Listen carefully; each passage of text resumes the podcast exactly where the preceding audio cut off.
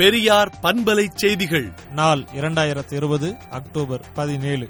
மருத்துவ கல்வியில் அரசு பள்ளி மாணவர்களுக்கு ஏழரை சதவிகித இடஒதுக்கீடு செய்த தமிழக அரசின் சட்டத்திற்கு ஆளுநர் ஒப்புதல் தராததை சுட்டிக்காட்டியும் உயர்நீதிமன்ற நீதிபதி கண்கலங்கி எழுப்பிய கேள்வியை மேற்கோள் காட்டியும் ஆளுநர் அனுமதி அளிக்காவிடின் அரசியல் ரீதியாக விலை கொடுக்க நேரும் என்று குறிப்பிட்டு திராவிடர் கழக தலைவர் ஆசிரியர் கி. வீரமணி அவர்கள் அறிக்கை விடுத்துள்ளார். அரையாண்டு சொத்து வரி செலுத்துவோருக்கான ஊக்கத்தொகையை அதிகரிக்க மு. க. ஸ்டாலின் வலியுறுத்தியுள்ளார். கொரோனா பேரிடரால் சென்னை மாநகரமே ஸ்தம்பித்துள்ள நிலையில் தற்போதுதான் இயல்பு நிலைக்கு திரும்பி வருகிறது என்றும் இந்த நிலையில் அரையாண்டு சொத்து வரி செலுத்துவோருக்கு கால அவகாசத்தை நாற்பத்தி ஐந்து நாட்கள் அதிகரிக்க வேண்டும் என்றும் அவர் தெரிவித்துள்ளார். ஆசிரியர்கள் உள்பட அரசு ஊழியர்களுக்கு ஊக்க ஊதியம் கிடையாது என தமிழக தலைமைச் செயலாளர் சண்முகம் தெரிவித்துள்ளார். நீட் தேர்வு முடிவுகள் குறித்து சர்ச்சை வெளியான நிலையில் தேசிய தேர்வு முகமை இணையதளத்தில் இருந்து நீட் தேர்வு முடிவுகள் நீக்கப்பட்டுள்ளது. தேர்வு எழுதியவர்களை விட தேர்ச்சி பெற்றவர்கள் அதிகமாக தேர்வு முடிவுகள் வெளியானதால் சர்ச்சையானது குறிப்பிடத்தக்கது. கொரோனாவுக்கு எதிராக நாம் நடத்தி வரும் போரில் அடுத்த இரண்டரை மாதங்கள் மிகவும் முக்கியமானவை என்றும் குளிர்காலத்தில் கொரோனா பரவும் வேகம் அதிகரிக்கும் என்றும் ஆய்வுகள் தெரிவிக்கின்றன. அது மட்டுமல்லாமல் பண்டிகை காலத்தில் மக்கள் நெருக்கமாக கூடும் வாய்ப்பு இருக்கும். அப்போதும் கொரோனா பரவல் அதிகரிக்கலாம். ஆதலால் ஒவ்வொரு குடிமகனும் கொரோனா விதிமுறைகளை தீவிரமாக பின்பற்றி சமூக விலகலை கடைபிடித்து கொரோனா பரவாமல் தடுக்க வேண்டும் என சுகாதாரத்துறை அமைச்சர் ஹர்ஷவர்தன் தெரிவித்துள்ளார்.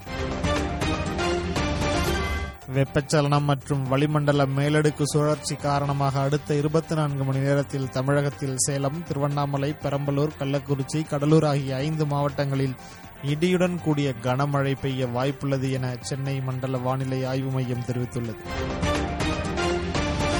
பலவீனமான ஏழை எளிய மக்களுக்கே நோய் தொற்று அபாயம் அதிகம் என்ற நிலையில் அவர்களின் உயிரை காக்கவும் ஊரடங்கால் பாதிக்கப்பட்டுள்ள சிறு குறு தொழில்களை மீட்கவும் இந்திய அரசு முன்னுரிமை அளிக்க வேண்டும் என்று பன்னாட்டு நாணய நிதியின் நிர்வாக இயக்குநர் கிறிஸ்டலினா ஜியார்ஜிவா அறிவுறுத்தியுள்ளார். உத்தரப்பிரதேசத்தில் அதிகாரிகள் பங்கேற்ற கருத்து கேட்பு கூட்டத்தில் பொதுமக்களை நோக்கி பாஜக பிரமுகர் துப்பாக்கிச் சூடு நடத்தினார். அதில் இளைஞர் ஒருவர் உயிரிழந்தார்.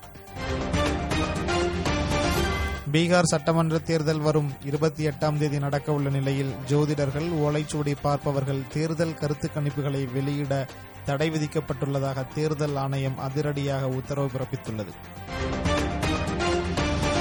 நாட்டிலேயே பாஜகவுக்கு தான் கார்ப்பரேட் நிறுவனங்களும் தொழில் நிறுவனங்களும் அதிக அளவில் நன்கொடை வழங்கியிருப்பதாக ஜனநாயக சீர்திருத்தங்களுக்கான சங்கம் ஆய்வறிக்கை வெளியிட்டுள்ளது. பாஜகவிற்கு எழுநூறு கோடி வாரி வழங்கியுள்ளது இதில் தெரிய வந்துள்ளது உலகிலேயே இந்தியாவில்தான் ஐந்து வயதுக்கும் கீழான குழந்தைகள் ஊட்டச்சத்தின்றியும் பராமரிப்பின்றியும் இருக்கிறார்கள் என்று குளோபல் ஹங்கர் இண்டெக்ஸ் என்ற உலக பட்டினி குறியீடு அறிக்கையில் தெரிவிக்கப்பட்டுள்ளது.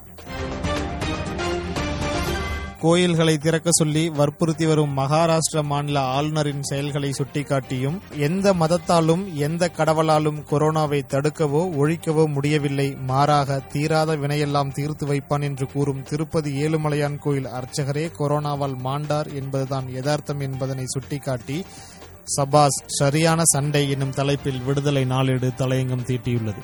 விடுதலை நாளேட்டை விடுதலை டாட் இன் இணையதளத்தில் படியுங்கள். பெரியார் பண்பலை செய்திகளை நாள்தோறும் உங்கள் செல்பேசியிலேயே கேட்பதற்கு எட்டு ஒன்று இரண்டு நான்கு ஒன்று ஐந்து இரண்டு இரண்டு இரண்டு இரண்டு என்ற எண்ணுக்கு பெரியார் எஃப்எம் நியூஸ் என்று வாட்ஸ்அப் மூலம் செய்தி அனுப்புங்கள்.